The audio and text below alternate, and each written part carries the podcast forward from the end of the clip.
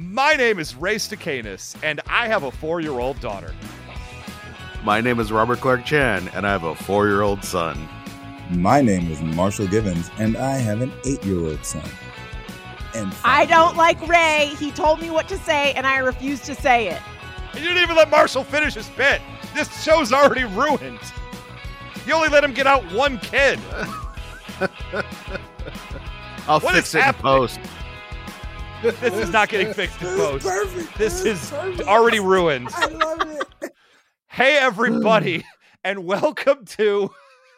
This is an official Knowing is Half the Podcast and My Three Dads Holiday Crossover Spectacular. Shows used to do this a lot back in the 80s and 90s where they would like loop together and they would like have a fun festivity thing. And so we're trying to do this today. And we couldn't do it last week, even though we tried to. So we're doing it this week. We'll do it live. We already just heard our names. Maybe Gina said her name. I already forgot if she did. But we're going to be talking about holiday movies and holiday movies that we love that nobody else we can get on board for. What an amazing topic of conversation. I mean, it started. Yes. It started as us talking in My Three Dads about shows that we couldn't get our kids into, which is especially hurtful because, you know, like they're supposed to be into all the things that you're into. Otherwise, what's the point of having a clone? I mean, a child. So you like when they're like, no, this thing that you love so deeply and dearly and has touched your life is old man shit. That's don't care for that. You know, I did get my kid to watch, she watched Transformers with me. We watched a couple of episodes and she was kind of into it. She's into it. Now, I'm not even trying G.I. Joe yet. Like, trust me, when she rejects that, it will completely destroy me inside. Don't make her watch G.I. Joe. Show her good stuff that's not like weird military crap. How dare you? G.I. Joe is, of course, brilliant. This is Knowing is Half the Podcast. We have already shown G.I. Joe to a young female type who has had a wonderful career success as a direct result of it. Wow. So as far as I'm concerned, like that makes total sense. Yeah. And, you know, that's why I'm saying don't show it to his daughter. There could only be one woman in the entertainment industry that knows G.I. Joe and therefore rearing gets its all ugly head right there. You think I want to compete with Luna for writing jobs in 10 years? Ooh, 10 years if you're lucky. She's going to walk into the room and be like, oh, young, fresh meat. Let's do this. Bye-bye, Gina. She's going to have an overall deal by the time she's 7. I mean, here's the deal. That wouldn't surprise me even a little bit. She is, of course, a genius. As fathers, we have seen enough YouTube shit of fucking 5-year-old children who are making millions a month. Yeah, but fuck those kids. I mean, I'm just saying, like, would I like to live out the rest of my days in, you know, a palatial estate funded by my kid who just sits around opening shit all day long? Yes. Oh, we talking about Ryan. We talked about Ryan's World because that's where we're going. Right yeah. That kid's got toys in the toy store now. As soon as those kids turn 20, they're not taking care of your asses anymore. They're like going to therapy to talk about how you know, like made them do YouTube videos. And they're definitely sticking you in a nursing home the second you show any sign of dementia. So Gina. It's like you got millions. But you get maybe 5 years of like living that cush life. And then after that, your kids are like never talk to you again. Well, Gina, we've been embezzling this entire time. Come on. What are you talking about, dude? I don't need my kid to talk to me. I have the money. No, that's when they go to a judge and they say, like, oh, my dad, Robert Clark Chan, he's crazy. He can't take care of himself. Make me the executor of his estate. And then he steals all that money back. You get reverse Britney? Yeah, you flip it on that like Britney. No. That's exactly what you do. Come on. That's rough. It's awful. You know what? I mean, I guess I could get used to doing 2 shows a night in Vegas for the rest of my life. That's Wow. I don't feel good about it, but you know, I'll probably have deserved it. The problem is they're both podcasts. That's the problem. No agency whatsoever. You're just forced to do two podcasts on the Luxor stage. Honestly, with the life that I live now, catering to my child as well as the rest of my family here, it doesn't feel that different. It really doesn't. Like, I gotta drive you somewhere. Oh, now I gotta feed you, and now I gotta like wash your hair. I gotta wipe your butt. I get screamed at from upstairs, "Daddy, come wipe my butt." Even if I'm 3 feet away from him, he has done this. He will turn around and say, "Daddy, wipe my butt," at the top of his voice. I'm right there. You don't need to scream. So if you're telling me that's I just have to do that, but in Vegas. Like, all right, I'm prepared. I've trained for this. And your kid doesn't even make $8 million a year making YouTube videos. Like, he makes zero. He makes no money at all. And Marshall, clearly, now, I broached the subject earlier. We have time. This is a pretty open and loose episode. Okay. Marshall, what are your feelings? Talk to me about Ryan and Ryan's World, because I have my own thoughts, but I'd love to hear what you have to say. For real quick, for the people at home who don't have kids, don't know, Gina. Ryan. Oh, no, I know who it is, because I love like weird fucked up kids whose parents are like they've done a bunch of like CBS documentaries about like, is this child abuse? Let's do studies about it. Ryan go ahead. I was so hoping that you were going to say that you had been called in to write a project for him. It will happen eventually. Yeah. And he's just going to be sitting there on the other side of the desk going, I don't know. Your pitch is kind of weak. Can you do me something more than a dinosaur? What's Murphy Brown again? Wait a minute. You're on a G.I. Joe podcast? I'm back interested again. That's nice. Always how it works. There it is. But the people at home, because I didn't know who this kid was until very recently, relatively recently, the pandemic recently, is Ryan was like, what is he, like 8 or 9 years old now. And for a few years now, he was doing like dumb, like play with toy videos. And then all of a sudden, one day, the algorithm hit one of them, getting like millions and millions of views. And they just rolled the algorithm to the point where Ryan and his two like younger twin sisters just like they get paid to like go to fun places and then make family vacation videos that fucking 50 million people watch these videos online, each one, and they can bang out a new one week after week after week. And so Ryan now makes $7 to $8 million a year on YouTube, to the point where they just bought a mansion in Hawaii.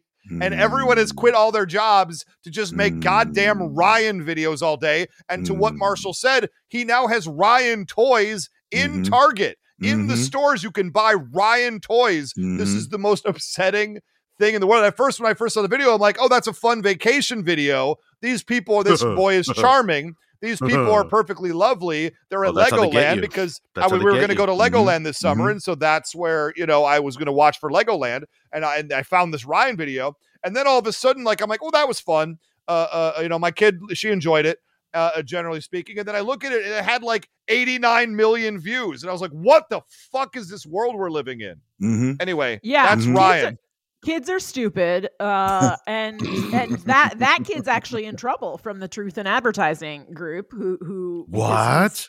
Yeah, because he's actually like, because you know the whole thing is you have to make it clear when crap is an ad, right? Like that's like there's a whole you're supposed there to are tell whole laws that say by, this.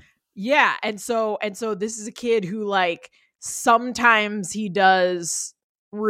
He does reviews that are just like, yeah, oh my God, this toy is cool, and it's not, and he's not being paid. And other times he's being paid. So it's there are groups that are saying this is technically illegal. You can't, like, you have to make it clear more than just like a little thing at the bottom that says like this is sponsored, because stupid kids can't tell the difference between like a commercial and another kid playing with something. So when this kid is like, oh yeah, I'm playing with this thing, but he's been paid to play with that thing and say he loves it, that's technically advertising, which violates a whole shit ton of FTC laws. Interesting.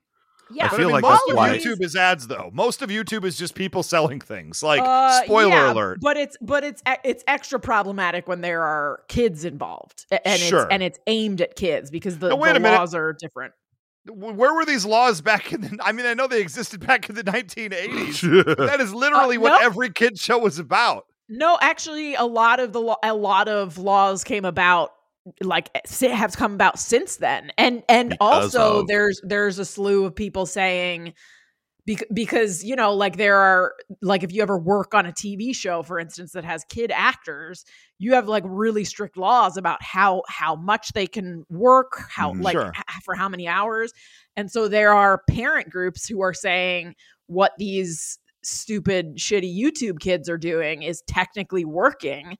And if they're being filmed all day, that is a violation of child labor laws. If they're working, it's a whole. But since it's so new, the laws haven't caught up to it yet. But a lot of people think it's you know, I think in the next decade or so there will be a lot of laws. And also there's a whole thing of like, can kids even consent to have their lives like on camera all these times? I watched a lot of specials with this because terrible parents fascinate me. That's why you've been sticking around. This feels this feels like a personal attack. Yeah, wow. My goodness. The truth comes out in the Christmas crossover episode. Chan, what I hear Gina saying right now is we better get him on camera quick before the laws change. I feel like she's just been collecting these podcasts so that she can then sue us on behalf of our children. Oh boy. At some future date. Future class action lawsuit. Have you been taking your LSATs? Are you studying? It's my backup job when I never work again. Gina Ippy, Esquire, huh? You know, Gina said for you too. She was on a pub crawl. It turns out she said she just passed the bar. And so it didn't click in my head until just now. Wow. It was not actually a pub crawl. Ray, drown yourself in a bathtub, please. Oh, my God. That one was wonderful. And how dare you all for disparaging it. You know what? I'm going to give it up for that. That was pretty good. Thank you. Thank you, Chan. I know I can at least get real from you. Sometimes too much, but in this case, plenty enough. I'll let you know. So I'm sorry, Marshall, I haven't even let you talk about this yet.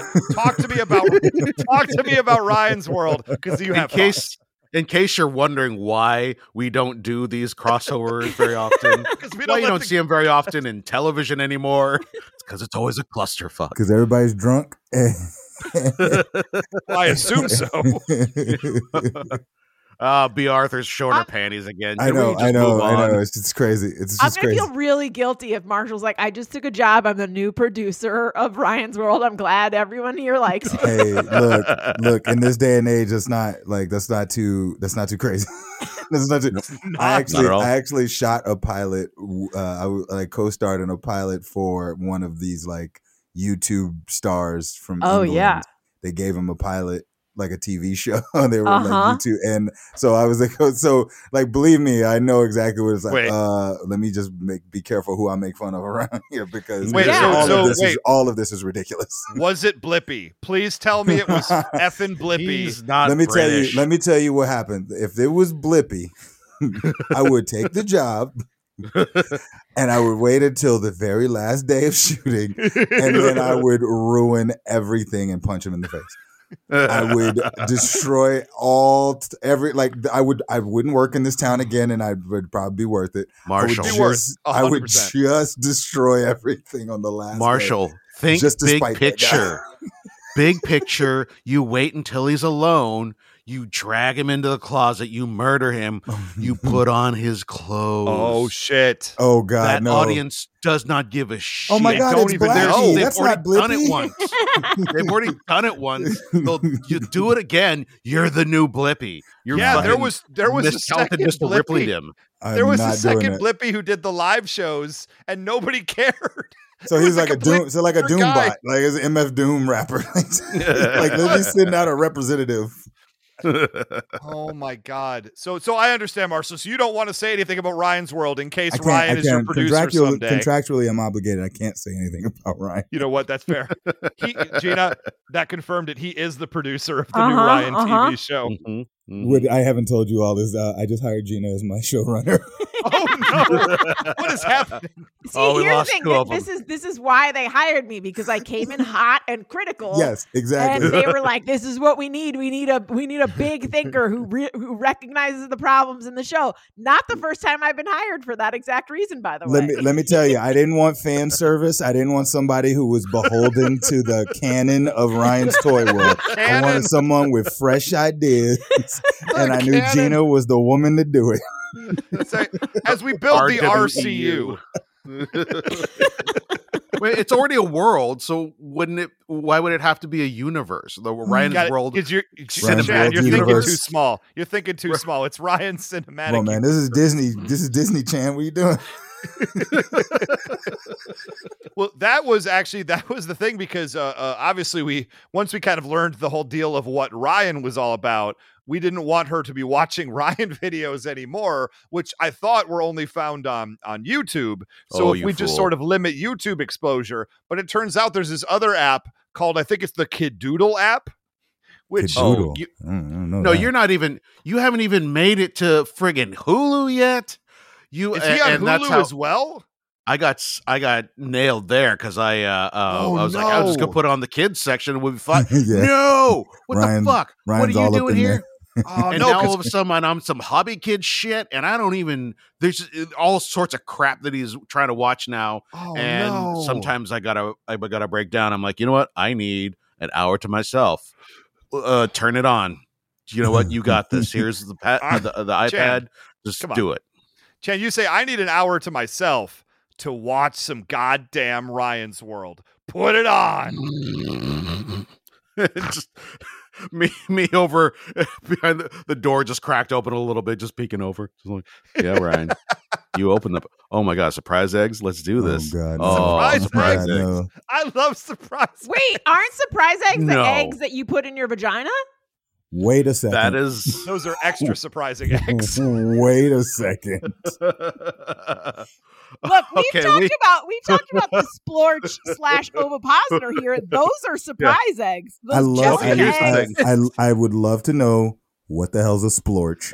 Okay, well, good news. Love the word. I thought we were going an entire Christmas special without talking about the ovipositor, but we're back here again. Gina, would you like to tell Marshall all about this wonderful Christmas gift idea? But tell me, like you're telling me the night before Christmas story. No, God damn it, Marshall. Get on Google right now. Just Google splorch. We're going to give you a moment to take it into your eyeballs, let it eat into your brain, and then you can tell us how you feel about it. Is this the standard spelling, or is it? I think ovipositor will probably yield more results. Ovipositor. Okay, hold on. Let me see. I got splorch here. Splorch is right at the top. The first link is Primal Hardware. So what is that? That's the one. Oh, is that the one? Oh yeah, silicone ovipositor. Yeah, great. Wait, I will say that I just typed in the European spelling of splorch, with a splorch with a U, obviously. And there's a link on Tumblr. There's a Tumblr hashtag. So, but also, I mean, Marshall, in case you're looking for last minute Christmas gifts for those loved ones in your life, they come in a variety of colors and alien tentacle designs. Whoa! What is this thing? What is that? Why does it have two? I don't know what's happening. What am I looking at? Okay, first you need to see what the ovipositor looks like. Okay, now then you need to know. Is an ovipositor different from a splorch? The ovipositor is like facial tissue. Splorch is the Kleenex. An ovipositor designed for all of the Xenomorph fans out there who like the idea of alien eggs and impregnation. Made of soft platinum silicone, the splorch is stretchy enough to handle chicken egg-sized gelatin eggs. As with other ovipositors, the splorch does not come with eggs. An egg mold can be purchased for making your own. Make it yourself. Yeah. I have come across a word that explains to me what's happening. Yeah, you see. So I still don't know. Sometimes when mommy and daddy really love each other, And by mommy, we mean a human, and by daddy, we mean an alien. An alien with a platinum silicone penis. The mommy or the daddy wants to know what it would feel like to have alien eggs inside their butt and or vagina. And but it's hard to just stuff a gelatin egg inside your butt and or vagina. Who has the time? And it's messy, and sometimes that's right when the mail is being delivered, and you've got to waddle to the door. So the ovipositor makes that way easier. So what happens is you make an alien egg out of your own gelatin, and then you put it in the ovipositor, which looks like an alien tentacle. Looking and is right nice now, and soft and silicone. I don't understand. They come in so many colors, and then you insert the egg into your vagina and or butt, and you leave it there for as long as you like, and then you can squat it out if you want to feel what it feels like to birth an alien egg, or you can let your body heat warm up the gelatin until it dribbles out. Whoa! It will melt eventually. Dealer's choice. It's dealer's choice. Oh, I like that. You have freedom. You got some choices and some options. I like this nice blue. There's a couple that are glow in the dark here. Oh. What? Hey, go ahead and up there near the top, you can click on ovipositors because there are a variety of models as well. Okay, not just the splorch, but the Bork, the Blip, the Galorp, the Krubera, the Squick, the Brogoth, the Brogoth. Hold on, let me highlight this Brogoth real quick. Oh, Brogoth. Going down with this Brogoth. Get into it. I'm not putting something called a bed bug inside me. Why not? I mean, look, this is not every ovipositor's for everybody. The Squick is rather interesting. By the way, Merry Christmas, everyone. Happy holidays. We are ovipositor. Here's the thing: we are in no way sponsored by the ovipositor. For all the kids who are watching right now who can't tell the difference between an ad and just a regular unboxing video. Yeah, this is just straight. This is straight unboxing. This is no ads here. Nobody. Somehow we're doing this for free. I mean, somehow, as in, how could we not? I mean, that being said, we've given them enough free advertising on this show that if they want to reach out and pay us, I would 100% take that alien blood money. This is hilarious. I'm reminded of my favorite Christmas song. I want an ovipositor for Christmas. Yes. Only an ovipositor will do. That cute voice. Want to plant the eggs. Get in between my legs. So I don't know if anyone else has noticed this aspect of ovipositors on this site, but you can build your own ovipositor.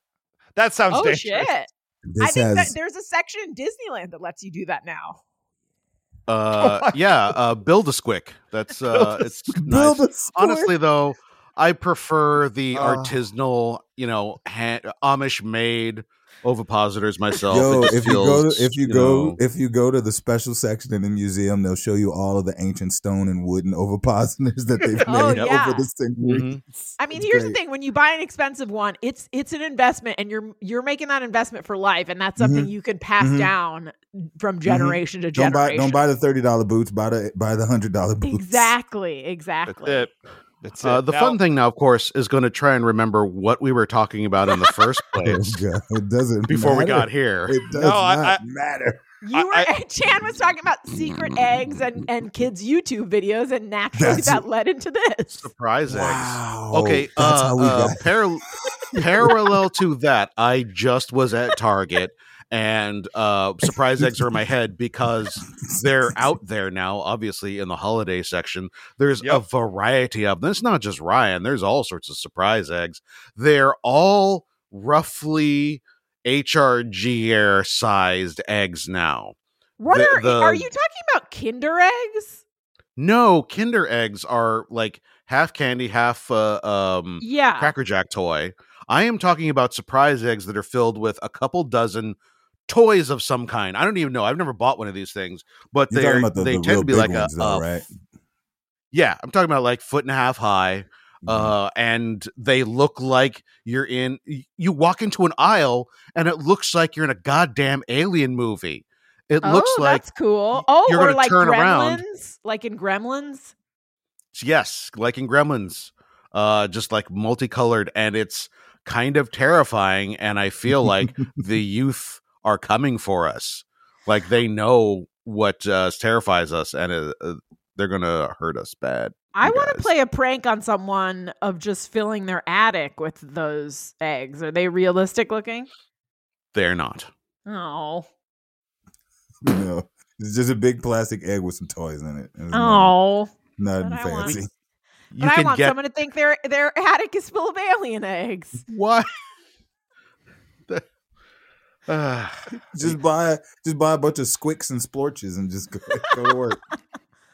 Honestly, you could save yourself a lot of money if you just did that. If you're just trying to hurt somebody, then these Splorches are definitely going to do it for much cheaper. Am I to believe that this isn't even a sexual thing? This is just a straight up, like, I just want to feel what this feels like thing? I think it can be both. I think there was a whole Vice article a few years ago about it, and it said that, like, it can be sexual, or it can just be like people who have a fascination with, like, it just alien eggs being in their body. But I feel like everything's a little bit sexual if it's involving orifices, right? I mean, the nature of the variety of these phallic symbols that they're using, I'm like, well, it's got to be sexual. Yeah, I want to know how many they sell in a year, and how many of those are gag gifts versus, like, legitimate gifts. I don't even know how this could be a gag gift, because how would you find this? How would you even know? You listen to Knowing is Half the Podcast for 5 seasons. Nice. Mm-hmm. Way to tie it up.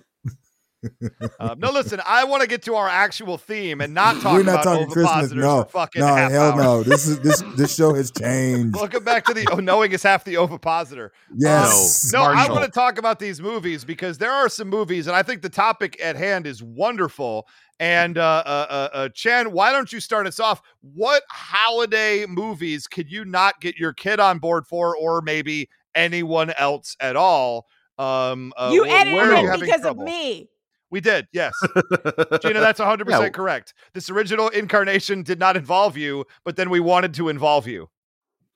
This crossover episode requires some stretching of the imagination, some suspension of disbelief. You know how it goes. Like, Urkel is not going to show up at the Full House, like, under normal circumstances. He's got to be, like, flown there by an alien or some shit, right? Wait, exactly. Why can't he? Are you saying that those kids don't hang out with black kids? Is that what you're saying, Chan? That's exactly. I'm not saying it. Yeah, I'm saying that 6 seasons of the show says that. Okay, fair enough. Yeah. I think that they would hang out with Urkel. Would you hang out with Urkel? Oh God, no. No, it's kind of my point. He has boundary issues and never knows when to go home. But, like, the other kids in that family, I'd hang out with. Interesting. What about Stefan Urkel? Well, would he move the needle at all? He's the shit. Well, it's not that he thinks it; he knows it. Yeah, it's true. I don't. He knows he's the shit. That's true. I mean, I feel like he could do a number on you, and you'd want him to stay around. Oh, okay. All right. You're thinking I'm like letting Stefan Urkel impregnate me with alien eggs? Okay. Oh, yes. 100%. You know what? I think all of us, to some extent, want that. It's just like a universal thing. Just waiting for that episode to show up. I mean, look. But I feel like, Full House, like, Kimmy Gibbler was the Urkel of that universe. Like, yes. Every one of these shows, there was Boner on Family Ties. Except she wasn't useful like Urkel was. Yeah, like she's also not smart. She's just annoying, right? I mean, I want to watch a show with just the Urkels. I want to watch a show where it's like Urkel in a house with, like, Kimmy Gibbler, and, like, Boner is there, and then so, like, a whole rest in peace Boner. So, like, there's a whole house full of the annoying neighbors. Yeah. Oh wait, I guess there's there's one neighbor that's not. Yeah. He keeps stopping by, and they're like, "Geez, this normal guy just won't stop stopping by." But I feel like maybe that was the premise of The Surreal Life on VH1, because that was the caliber of celebrities that they could get. Yeah, but see, they didn't give them the opposite to play against. It was just like, let's just throw all these crazy people into and to a house and let's see what happens. Like, or, that's true. Or not even this, that, not let's throw these crazy people. I don't want to be pejorative, but let's put a bunch of self-absorbed former A-list and now maybe former B and sometimes former C-list celebrities who we know will do anything for another chance at this spotlight. Like, I think that's... Yeah, you're right. Yeah. Can we call it Oops All Urkels? Ah, yes! All right. I want you Can we call it Did We Do That? Gina, hire somebody to make a pitch deck. We're going to take this to Ryan immediately. We are doing this. My God. Sorry, I got Ryan on speed dial. Hold on, let me give him a call. We're going to take this to Ryan. Like, yo, that's Ryan. A legitimate statement in the year 2021. Yo, Ryan, we got something here. Yo, we got something here. It's called Oops All Urkels. No, Urkel, like Steve Urkel. Say, yeah. No, yeah. It's a show called Family Matters back in the late 80s, early 90s. Yeah, he does. He makes the purple Urkel weed now. Yes. That's the same one. Uh-huh. Right. Yeah, that. I got an idea. As the ghost of Christmas future, can I just say that you can all 100% guaranteed look forward to Ryan's eventual rap album? The only question is whether he will self-distribute or EMI learned. Will pick it up. And no. He's learned. He knows. He's in these SoundCloud streets now. Like he's not signing with no record labels. It's gonna be like the Jeremy Strong on Succession rap. It's gonna be that level of uncomfortable. Oh, I see. I'm the only person here who watches adult shows. No, yeah. Look, I'm not familiar with Max. You lost me. I'm not. It's only the most popular show in America right now, guys. This is true. No, I mean, here's the deal. The problem is because the way that certain factions in this country talk, secession is actually very real. And so I just don't think it's something we should be making light of in our TV shows. Says the guy who's never seen it. Correct. I can't wait to get into another argument about TV writing with you, Ray. Oh, boy. Oh, maybe it'll happen on this episode. Ooh. Are we going to pause so I can watch an episode, the pilot of Succession, so that way I can talk to Gina unintelligently about the script? Look, I feel like whether you watch it or whether you don't watch it, the result is going to be the same with you explaining to me how TV writing works and me getting more and more furious. No, while Chan actually knows what's going on and is just not saying anything because he knows that there's landmines everywhere. Well, that is a guarantee. Why are two of my three parents fighting right now? I don't understand. To be fair, it usually just amounts to Gina says, these are aspects of the script I didn't like. And me saying, "Oh, really? I enjoyed them," and then Gina getting very mad at me. No, that is generally it involves me saying, "And here's why," because this is not how TV writing works. And then Ray going, "No, that's not true. Here's how TV writing works." Oh, no, God, I would never be so bold, TV's Gina Ippolito. Oh my goodness gracious. G.I. Joe will return after these messages. Hey, it's Brent Pope, the host of Breakfast with Brent Pope. You've seen me on some of your favorite TV shows saying things like, "Give it up, Jimmy. You got to sink this putt to win." On Breakfast with Brent Pope, I sit down with guests from the entertainment world and we do it all over breakfast. Or should I say Breakfast?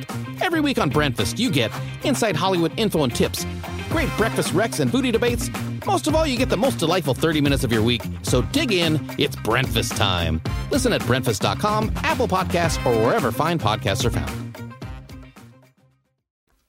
Seasons breathes in our souls. Yummy fruity pebbles in our bowls. Oh, here comes you know who. Yabba dabba fruit, delicious stew. Oh, I'm hungry. Santa, my pebbles! Your pebbles? 'Tis the season to be sharing, Fred. Happy holidays, pal. Oh, Fred. Fruity and Cocoa Pebbles cereals, part of this nutritious breakfast. Now, back to G.I. Joe. Anyway, no Christmas, y'all. That I was talking about. Yes, please, Chan, get us on message. It's been way too long. This is just an entire show comprised of the stuff we talk about before the show starts. That's this has been. I feel like this is a perfect encapsulation of the crossover of Knowing is Half the Podcast. Oh, and My Three Dads. Gracious. Yeah. This is great. I love this. Welcome to the last episode. Can we do this more often? Oh, yeah. I'm in. Yeah, guaranteed. Guaranteed. A very Marshall Christmas. That's all we're doing right now. Which is great because I'm the person that's not going to get on board with anybody's Christmas movie. So, oh, shit, really? No, wait a minute. What's up with that? That I'm like this is a fun topic because I'm that person. I'm like, I don't care about your Christmas movie. I've still never seen It's a Wonderful Life. So I mean, that's fine. I just don't understand, Mary. Why? You even grumpier than Chan? No, that's the funny part. Not grumpy, just don't really care about it. Oh, okay. All right. I don't know what happened when I was a kid. Like I realized there was no. I don't have a memory of believing in Santa Claus. And I do have a memory of realizing specifically that Santa could not exist. Watching the Santa tracker on the late evening news one Christmas Eve when I was like 5 years old. Like, this don't track, yo, because he moving slow for all the kids that he got to get to. I don't buy it. And like, it was the beginning of the end for me. So like, I'm the person that's like, my favorite Christmas movie, A Christmas Story. Like that. Like, that's where I'm at. There's nothing wrong with it. Everybody loves A Christmas Story, right? Like, I don't think it has the same joy. You know, some of the luster's worn off, I think, as the years have gone on. But like, we still generally have favorable impressions of this holiday classic, don't we? Sure, except for some of the tropes at the end. But there are some upsetting. Look, anything from that era is going to have something, right? True, I think that's fair. It's true. And now, little Ralphie's in the MCU. So look. I'm as happy as could be over that. Wait, how's Ralphie in the MCU? What? No, please help me. The actor who plays Ralphie in A Christmas Story is Peter Billingsley. Is that his name? Yeah, Peter Billingsley. Is he one of the Ravagers? He was in Iron Man as a scientist, and he was one of Mysterio's chief scientist guys in the newest Spider-Man movie, the Mysterio one. He's the guy with the mustache and glasses and the bald head. That's Ralphie from A Christmas Story, Peter Billingsley, dominating because he also played the same scientist in like Iron Man, 1. And it was a complete throwaway 2-line role that they brought back a decade later plus so he could have this awesome like character progression with the Gyllenhaal. So everything is cool. Interesting. He's also in Elf. He's one of the elves in Elf. He crops up from time to time. He was an executive producer on Iron Man. Like he was there at the beginning. Because he was one of the smart ones who was like, all right, I was this child actor in this beloved movie that they show 8 million times every Christmas. I'm going to not act anymore. Yeah, I do remember reading about him being like, oh, he went into law or something. Producing. Yeah. He's like, let me go ahead. And I saw where the real power and money was. He was right. I mean, look, here's the deal. Being Ralphie gets you into some rooms.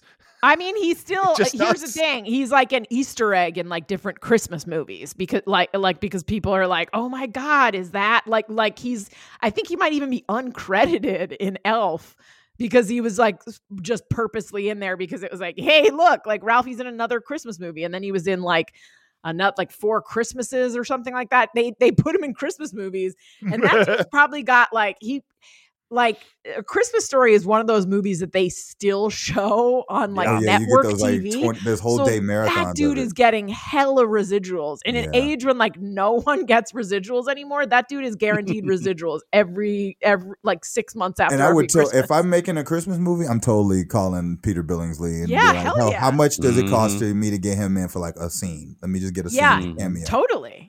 Yeah. Also, you have to give him a producer's credit. That's the problem. Fine. It's all good. I don't care, man. I'm not selfish with the credit. He knows where he's getting his money. Let's get this made. How much does it cost? He says, "I'll act for free." However, that's not where I'm going to get you. My producer fee. That's right. So Marshall, so you don't enjoy Christmas movies? I'm here. You just don't get into seasonal fare at all. It's I can understand why there's all the joy, everyone enjoys it. I I think somewhere in my childhood, like the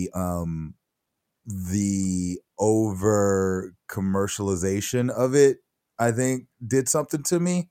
So that like by the time it was in college, I was like, yeah, all right. It just means I got to buy stuff for people. Like, this is ridiculous. like that's what it turned into, I think, for me. And so I'm all about the Christmas spirit. I love that. Except I get upset because I'm like, yeah, how come you can't do this on the 26th or the 27th of December? So like, that's where my head goes with Christmas time is like, yay, this is great. Everyone loves everyone, but nobody loves anyone like outside of these like 2 weeks out of the year. Yeah, because people are terrible and you can only maintain your like for them one day a year. Like it's like if you said to me like, hey, Gina, like tense your muscle for 2 minutes, I'd be like, 2 minutes? All right, sweet. Like, you're doing some sort of physical test on me? I can do it for 2 minutes. But if you're like, hey, Gina, tense your muscle indefinitely, I'm going to be like, fuck you. give me an out here. If I have to be nice for one day, I can do that. After one day, I'm going to be like, but I don't like most of you, so what am I doing here? I love that you've equated being nice to flying in Invincible and like tensing a muscle and don't do it too long or you get tired. I love that. But I also understand because sometimes people are stupid.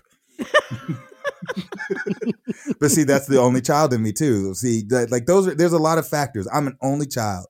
Like I don't deal with a lot of people because they don't see what I see and they don't think what I think. And it's like, oh God, I could either explain this to you or just shut up. I'm gonna shut up. I'm just gonna be quiet. You're the anti-me because I love all seasonal things. I love all holiday things. As the guys will attest, I want to watch 30 days of Christmas movies. And 30 days of Halloween movies and 30 days of Thanksgiving movies.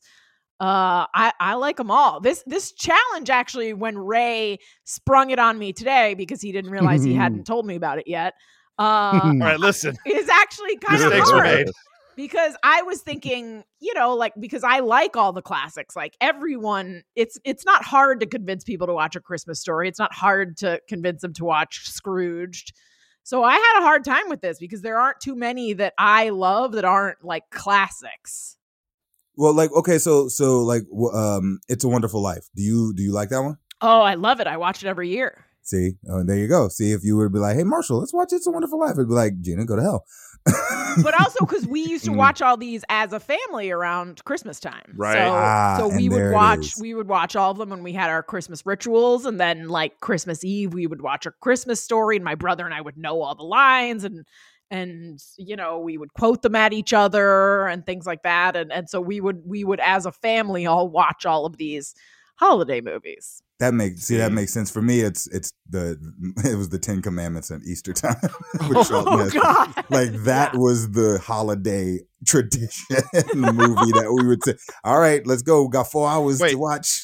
And you haven't turned it around in the more recent years to changing it to Hop starring Russell Brand. I'm a little surprised that you haven't just taken one and taken it for the other. Oh God, no, please. I can't. Are none of you normal and just watched Star Trek Next Generation with your mom like the rest of us? No, because my mom hated that stuff. I was watching that in my room by myself, yo. Deanna Troy, that's my girl. I will say that the Ippolito New Year's Eve like show that we watched was we would watch a marathon of Twilight Zone, which I feel like is the same. Is pretty good. Similar. Oh wow! But again, all as a family, mom, dad, my brother, and I would all watch it. The only thing I would say to that is that I hope you call it the Ippolivo Eve, like New Year's. Oh, Eve. Oh no! Is this? I'm not sure who, but one of my relatives is on their way to your house to kill you and your family right now. I've got a lot of cousins, so I'm not. It could be anyone showing up. Any of them. See, well, as a family tradition, in the Stekanis house growing up, Every Christmas, we watch the Mystery Science Theater 3000, Santa Claus Conquers the Martians. That's fun. We watch that year after year after year, and that is not something I have done in a very, very long time. Not even a couple of years ago when we visited around the holidays, when I visited back home in Michigan. It turned out that the new family tradition that I tried to get off the ground, and it lasted 1 year, is to watch the John Woo classic Face Off as a Christmas tradition. And I really thought it was going to catch on. I might try to watch it this year to try to rekindle that spirit. The problem is I will be watching it by myself. Oh, that's so sad. That is. Yeah. Try Hard Boiled. I think that would probably catch on a little easier. I mean, that's a wonderful movie. I am on board for some Hard Boiled. Give a man a gun, he's Superman. Give him two, he becomes a god. I am here for that movie. Give me some Chow Yun-Fat every day. I don't care for your translation. It's he thinks he's a god, not he is a god. No, he is. Have you seen that movie, Chan? Charles Bronson shit going on. Whatever happened to Chow Yun-Fat? Is he still doing things? He makes movies. He's giving away all his money because he's amazing. That's not what I asked. Does he still act? I don't care what he's doing with his charitable giving. Yeah. I don't want to hear that he's a good person, Chan. I want to know if I'm making more money than him. Does he want to be in a show I'm pitching? That's what I'm saying. Now listen, does it star Ryan? Because then the answer is yes. Ryan's paired my up God. With, see, I could sell a show of Ryan paired up with Chow Yun-Fat. And Ryan's playing a young Chow Yun-Fat? No.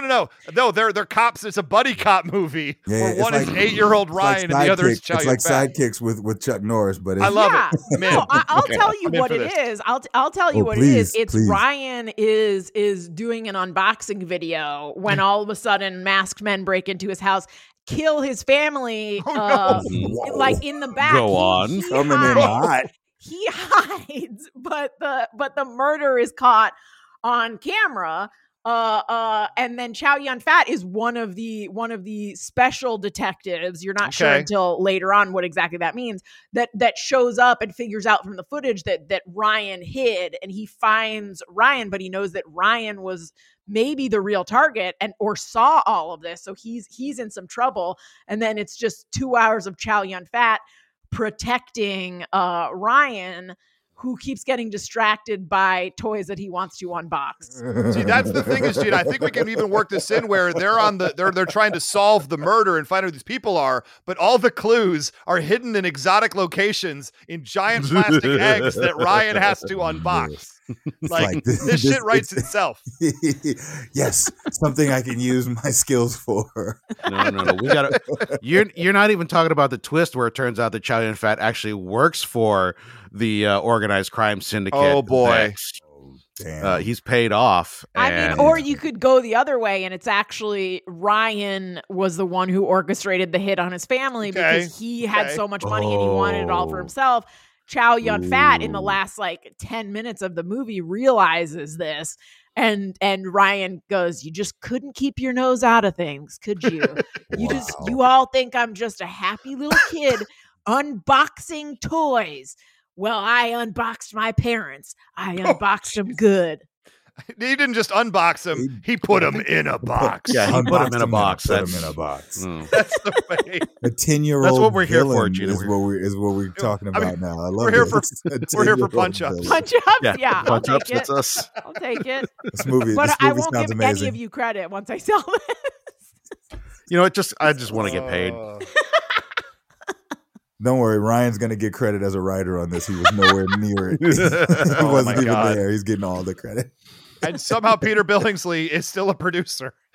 Every part of this makes sense. Now, Chan, I want to hear what movies you don't get to watch that you want to, because I'm wondering which weird hentai have a Christmas theme that you're going to tell us about. Oh, no. I mean, at this point, I really just want to see if I can go the entire episode without ever making actually the actual concept that we were talking about. I think we're in it, aren't we? We're knee-deep. Me and Marshall are both gone. I mean, sort of. In a way. Look, we only got 15 minutes this episode left. We might as well try to broach the theme. Or not. I remember Ray's. I feel like Marshall never got to say it. Wait a minute, what was Ray's? Ray's was the not Mystery Science Theater 3000 Christmas. It was Face Off. Correct. Thing that you cannot get anybody on board with. Hold on, I thought that was a joke. Are you serious that was your pick for this thing? Oh no, that's a real thing we did. Now I would say, like, if you're asking the question legitimately, and I'll be the only one who goes apparently, but we can't get our 4-year-old to watch Muppet Christmas Carol, which is our favorite of all time, and she just won't really get on board for it. She's the worst. It's so good. No, like we figure with a little bit more time, she will get it because we're gonna keep trying every single year. You know what? Just have you seen A Clockwork Orange? Oh, I mean, what? Just strap her in, tape her eyes open, and make her watch it. Okay. The parenting effects. Gina talking to me about parenting is like me talking to Gina about writing.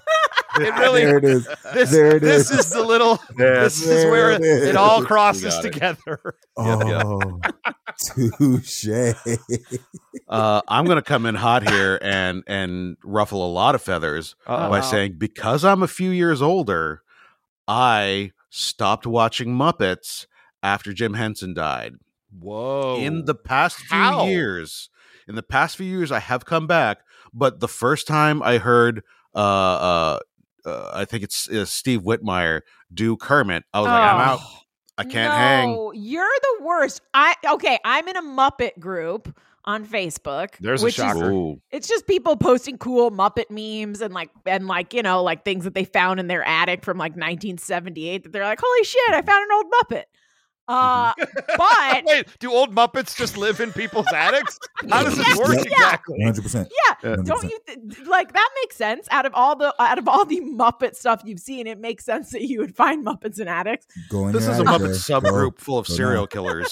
But I will say that like a good solid 15% of it is just like fucking white people complaining about Kermit's voice, to the point where every time it happens, one of the admins eventually has to like turn off comments and make a post saying, stop talking about how you're not on board because you don't like Kermit's voice.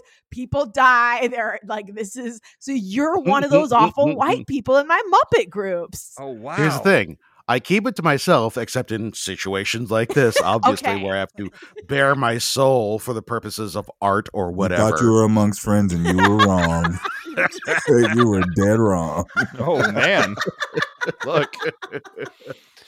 I will say that I have gone back and watched things now that the pain has sort of worn off. Because, I mean, that was really one of the Muppet Show is like one of the seminal works of my childhood, and one of the things that turned me into the person that I am. Absolutely. So it did really hurt when it all changed. Kind of in the way Jim Henson died. Look, we were all gutted. I mean, like I still remember exactly where I was when I found out. It's like a JFK assassination story for a different generation. Like it really affected me and still continues to affect me that much. Chan, I hear you 100% on this. Thank you. I wish that you weren't the one on my side, because that invalidates a lot of my arguments. It means a lot less. It means a lot less, unfortunately. Wait, who agrees with me? Matt Gaetz. Fuck. I might be wrong. You know what? I'll also say in terms of Kermit's not even really in Muppet Christmas Carol that much. Like no, I get that. He's I mean, to me it's just God, like Michael Caine is so brilliant, and every interview he's ever given about that movie is unintentionally hilarious, because he's literally always like, well, I never played it like they were puppets there. I played it like I was doing Hamlet and there were like actors there. And like when you watch it, he really is like, he's not doing a tongue in cheek, I'm sitting across from a rat. He's doing it like he's like really affected, and it is the greatest. It's really the only way that it works. Yeah, he goes that hard on it. Yeah, he can't. You can't do that tongue in cheek. I'm still mad that he didn't win an Academy Award for it. I'm not gonna lie. I say that unironically. He deserved it. I think he is actually like the best Scrooge I've ever seen. I'm gonna be honest. That's bold. I mean, I've seen a lot of portrayals, but you can't. I don't think you can. Did you count McDuck in this equation? You got to go back and watch McDuck. Yeah, Scrooge. We need to get some McDuck up in here. Although maybe that's how we get her to watch A Christmas Carol. She's really into DuckTales right now. The new one, not the original. Oh, no. A little weird. Kid is terrible in every way. David Tennant as Scrooge. Come on now. I know, but I can't talk. Wow. I mean, talk about wrong voices. Oh no, I love thinking about the new DuckTales only because I immediately my brain goes to a Larry King interviewing Danny Pooty, asking him serious questions, yes. And he's like, "Larry, I'm on DuckTales." Larry, what are you doing? Great. I'm on DuckTales. I also really like the cast singing, the video of the cast singing the theme song because it's so much. You can tell that some of them are like taking it seriously, and others are like. Not ponytails or cottontails, and they're like, "What am I singing? Yeah. What are these lyrics?" Yeah. Well, I mean, to be fair, this is a perfect gateway, though. If she's into that, maybe I could slide her into Christmas Carol with Scrooge McDuck, slide her into Muppet Christmas Carol. I think we can make this little slippery slope argument. Yeah, a Mickey Christmas Carol is great. I literally just watched back-to-back 2 days ago Mickey Christmas Carol and Muppet Christmas Carol. And Mickey was another one of those things that every year we would like watch as a family. We had a lot of things leading up to the holidays that we would watch as a family. I'm going to talk trash about my kid for a hot second here. Yes, please do. But I because he does have terrible taste in things, but he did, when I tried to put on the new Mickey Christmas special on Disney Plus, I don't remember if it's 2017 or 18, 19, something like that. But it's a half hour cartoon about Christmas and whatnot. He was like, "No, I don't want to watch that. I want to watch the Mickey Halloween special." And he had watched it a few times when it was seasonal, when it, this past year. And I turned it on and I did something else. I was making him dinner or whatever. I don't know. Wow. Cleaning his feet or whatever it is that I do during the day. What? Obviously wiping butts. We talked about this earlier. Well, I mean, we don't let him sit down on the couch with a dirty butt. Ugh, oh, that's weird. This is my worst nightmare. What's happening? Well, not at your house. You did it. Gina's house though. That one time I was there. Oh, yeah, everything about this is I've slipped into hell. Like Gina needs to understand the parenting experience. So when we come over, we definitely. God, She probably still hasn't found that sandwich, has she? Oh, I'm just gonna go kill myself. Just don't look under your guest room bed. This is why I'm moving. But he did. So I put on the Halloween special because I don't need him crying at 7:30 in the morning. Here's your damn Halloween special. Sat down and watched it. Don't you, Chan? You've changed. And it was actually really good. Okay. Not all of the new stuff is good, but this one was really good. And then after that, he was like, "Okay, I'll watch the Christmas special now." We watched that, and that was really good. So I'm happy that there's Disney has actually got some decent original animation coming out these days. Because I was never go ahead. I was never a Disney guy. The like the shorts, like I'm gonna watch Looney Tunes because those are funny, and most of the Mickey, all the Disney stuff was not. Yeah. And also Nickelodeon was what you watched if you had like some soul in you, and Disney was what like the little like Stepford kids in the neighborhood watched. That makes sense, yeah. Fair. Because I didn't have Disney Channel, but I was all about that weird ass like Nickelodeon content. And then some years later, like I have been watching older Disney stuff, and you can see those like whitewashed exec notes that it's like, oh, everything has to be safe. Whereas like on Nickelodeon, they're like, yeah, if we fuck up kids, who cares? Like this is it's weird. You Can't Do That on television was great because the dad was pretty much an alcoholic. I'm pretty sure. I mean, 100%. all of that weird ass like Canadian Nickelodeon content, like they were like, yeah, who cares? Like if kids get messed up watching this, whereas Disney is like giving you a billion notes a minute and being like, well, you can't. I mean, this kid gives another kid a sour look, and we don't want kids to think it's okay to give other kids sour looks. And meanwhile, on Nickelodeon, they're like, yeah, like what if like on fucking Goosebumps, a puppet fucked a human? I don't know. Is that scary? Yeah, let's do it.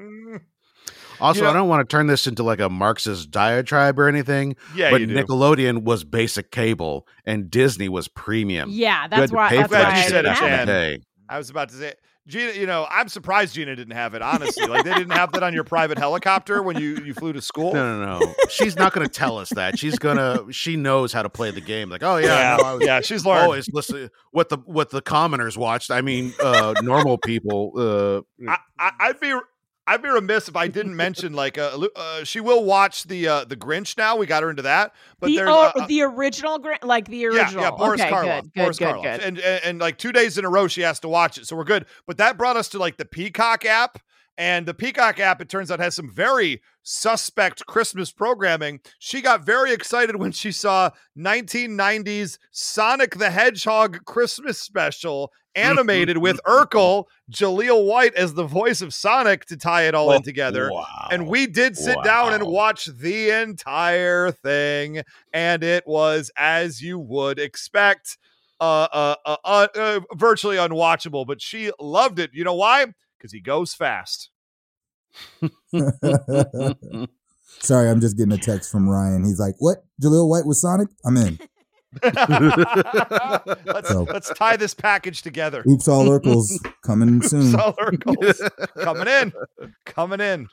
Let's go ahead and tie this together with the fact that my pick is indeed the 1966 Boris Karloff, Chuck Jones directed The Grinch Who Stole Christmas. Really? I love it.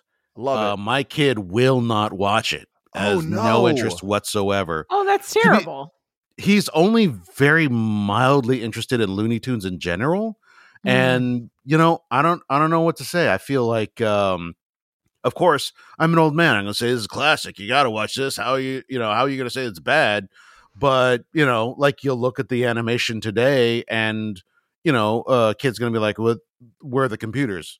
You're drawing it by hand? God, goddamn Neanderthal? I'm really sorry that the two of you got such duds as kids. Oh, wait a minute. My kid loves the Grinch. This is like the one thing we're getting together. We're being redeemed. This is a redemption story. One of your kids won't watch A Muppet Christmas Carol. The other one won't watch the Grinch.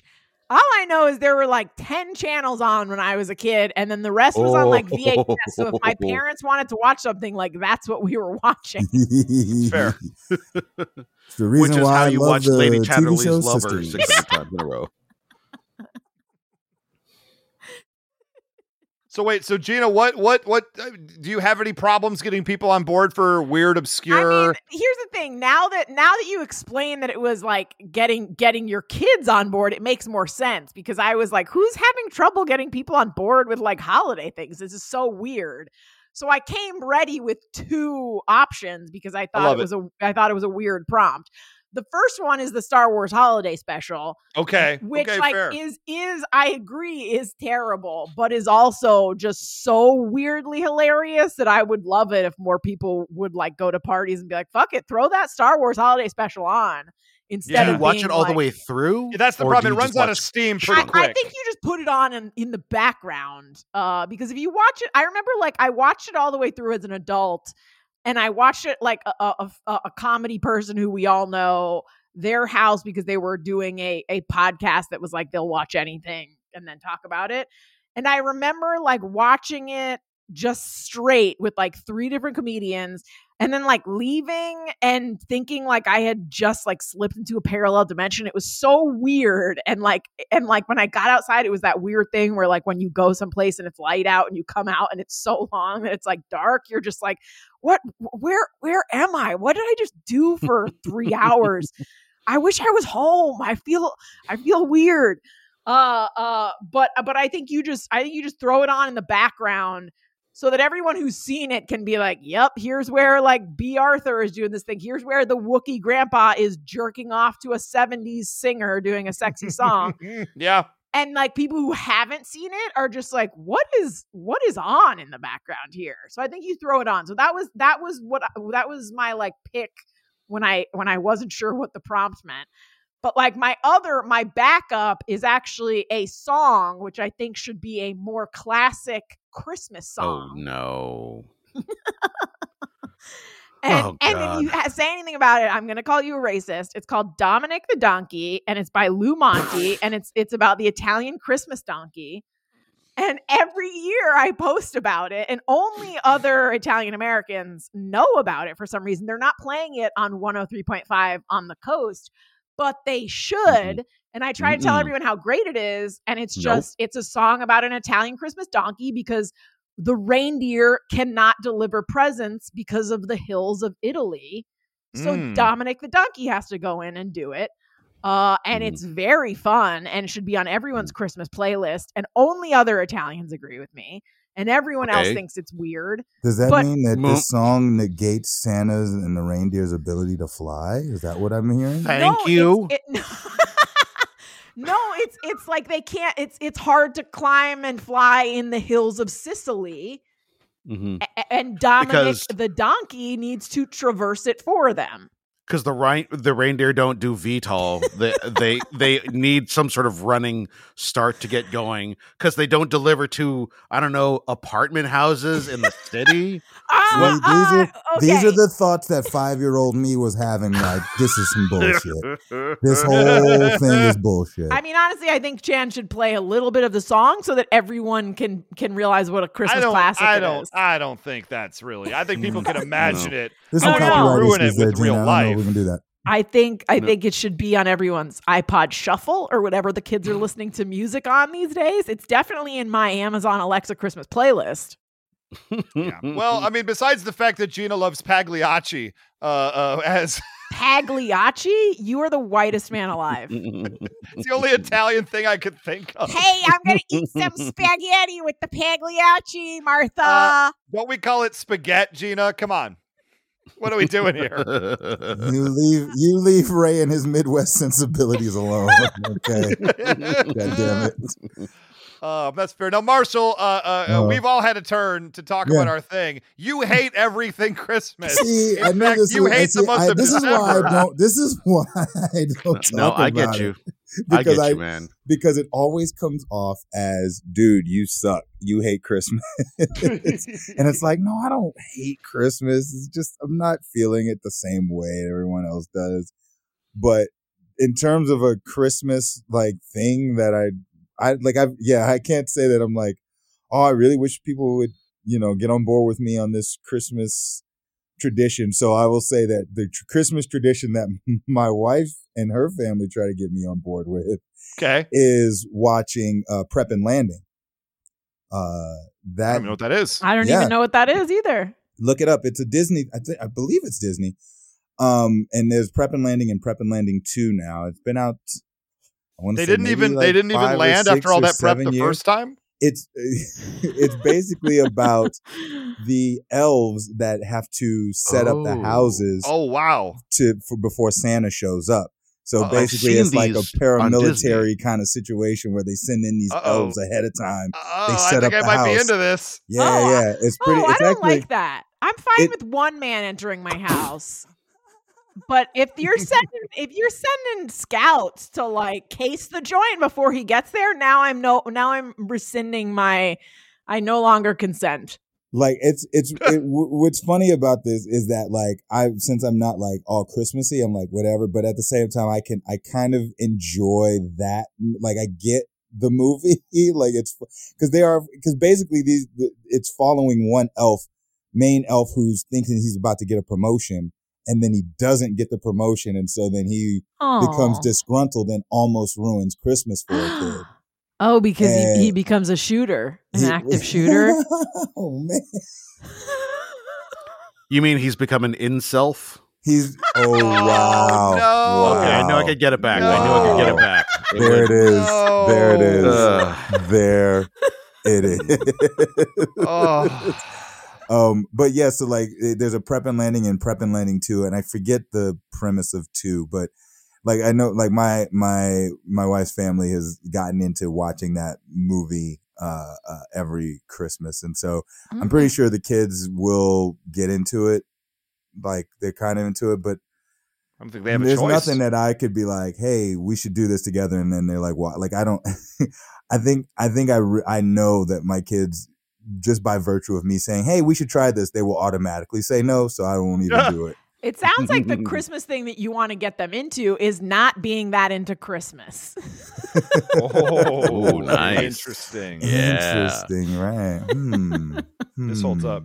This holds up. Guys, that's our show. We have officially done our crossover episode, My Three Dads, Knowing is Half the Podcast. This will air on both feeds. The same exact thing, except slightly different. Wait, for you purists, you have to listen to it twice. Is there a crossover name? Like Knowing is Half the Dad Cast or something? I feel like Chan Chan should have come up with something. My Three Halves of a Podcast. I don't know. My Three Halves of a Podcast is, I think, as good as we're ever going to get. Marshall, you win the prize. Unfortunately, the prize is a pile of Christmas movies that Gina hand selected that you will not wish to watch. As long as it's not Hallmark, I'm good. It should be called "Why Are Two of My Three Parents Fighting?" The pod. Yes, telling you, I was like, "Oh God, they're gonna get divorced. It's gonna hurt."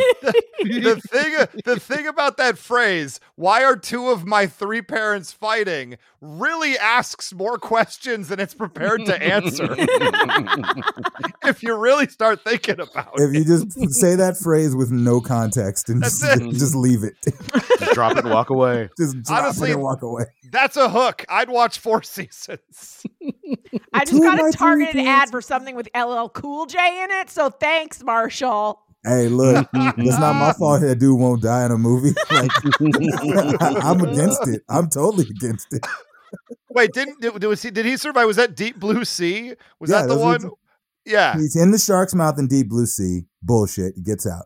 He gets shot in the head in Halloween H2O. Comes That's at the end right. of the movie. Bullshit. He should have been shot and killed in that movie in Too Deep when he was playing the bad, like the bad guy in that movie, and he didn't even go to jail right in that movie. Like at the end, it was oh my god, LL Cool J has some kind of weird clause in his contract when he does movies that was like, look, you're not killing me, and if I'm supposed to go down, like rewrite that shit.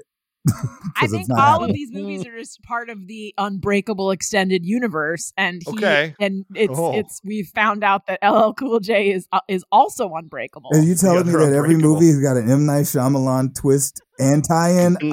I swear to God, I won't watch another movie again. I remember seeing Deep Blue Sea, and I remember seeing the thing with the shark, and then at the end of the movie, he's like, fine, and I just remember bursting out laughing, being like, bullshit. You can't have it. Bullshit, LL Cool J. Get the F out of here. You're dead. You died. This is a Sixth Sense moment. You don't know what happened in that shark's mouth. He's a ghost, and nobody will tell him. That's what's happening. He rapped to the shark, and the shark was like, all right, I'm down. I'm out of here. Oh, my God. Mama said punch a shark. Oh, God. Oh, no. I mean, here's the deal. I'm now back on board again. I wasn't before. I am now. That's wonderful. Marshall Givens, what can you tell the people at home? Is there anything you want to plug? Any social media you'd like to talk about? You can just find me on the socials at Mr. Happy Givens. Check out anything I'm doing. I'm doing stuff.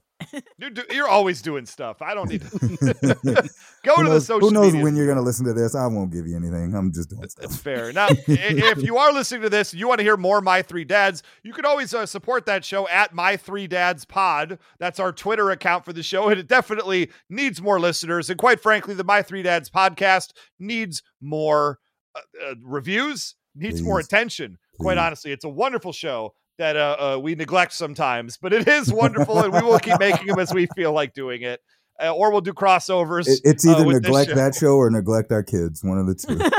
You got to make choices in this life, Marshall. Look, if we work hard, we can do both. Okay, we can neglect both things. Yeah. Yep. For Knowing It's Half the Podcast, you can always go to facebook.com/KnowingIsHalfThePodcast or patreon.com/KnowingIsHalfThePodcast. We got to do something special for the people of Patreon, right, everybody? We got to do a certain special live event for the holiday season while we're all around. Maybe we'll watch some holiday cheer and not invite Marshall. You're welcome in advance. And we can get together with the people and do some holiday fare. I think that's needed. Maybe we'll set that up for some time in the next couple weeks before we we completely run out of time before the end of the year. Also, very, very likely. Otherwise, you can find us on Twitter at G.I. Joe Podcast. But individually, I am at Almighty Ray. At 999 RPMs. I'm at Gina Ippy. And everybody, this has been a lot of fun. Marshall, again, thank you so much for being a part of this. Gina, really more so, thank you for being a part of this.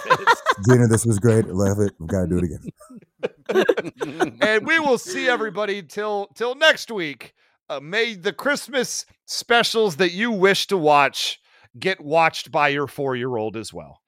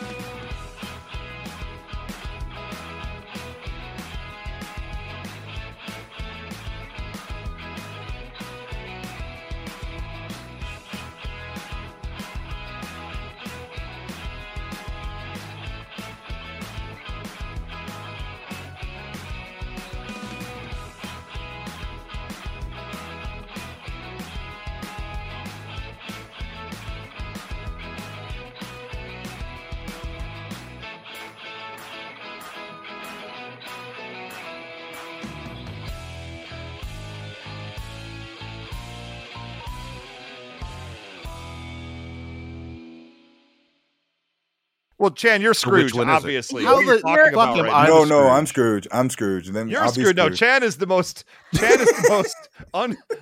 unhappy of the four. Yeah, but it's not just that Scrooge was unhappy. He was also miserly. Ray, you're 100% the Ghost of Christmas Past. Because I think I am. That's when your glory days were, and you'll never get them back. Oh, yeah, no, that's fair. Nothing you're saying is incorrect. I feel like I'm the Ghost of Christmas Future, because I'm just all about like we're all gonna die. Nothing is worthwhile, you know. Yeah, that's why you're Scrooge. I mean, then that makes me the Ghost of Christmas Present, and I do love food, and I am the most pleasant, so that tracks. Oh, that's that 100%. Nice. Obviously, you're Ghost of Christmas Present. This makes a lot of sense because I feel like I'm Jacob Marley. Okay, because I just like to haunt people and just cause them problems. Like you fucked up, right? Yo, Scrooge, you know you fucking up. I feel like you should want to be Scrooge more than Marley, because Marley is doomed no matter what. Like Marley is going around with those. Marley's a realist, man. Marley's a realist. Marley's like, look, this is what it is. This is what you have done. These are the facts. But now if I was Marley, I would not. I wonder if he got any time off of his sentence for helping Scrooge, because otherwise, why would he do it? Like if he's just like, hey, you're damned for all eternity. Like if death and all of these things were like, hey, Marley, you're doomed for all eternity. You're going to wear these heavy chains and there's going to be these boxes with gold coins in them, but you can never spend them on anything cool like candy. But like go back and help out your old coworker. If I was Marley, I would be like, okay, cool. So are we getting a reduction in sentence? Like, are you shaving off a few decades from my stay in hell? Do I get to go to like a lower security hell? But hear me out here. What else is he going to do? He's recorded a rap album. He has won chains. One chain? He just needs a distribution deal. Chain. So that's I love that. So that's what he's getting if he helps Scrooge? Yes. Okay. All distro, right. Yeah. You know what I'm saying? He's getting points on the package. It's not even bad. I mean, what would he want him to do? Like stand on the corner trying to like people are going to ignore you anyway. So I feel like all of this is gold and we should just start the show and just get into it. This is a very good discussion. I love it. It's true. I mean, I already started recording, so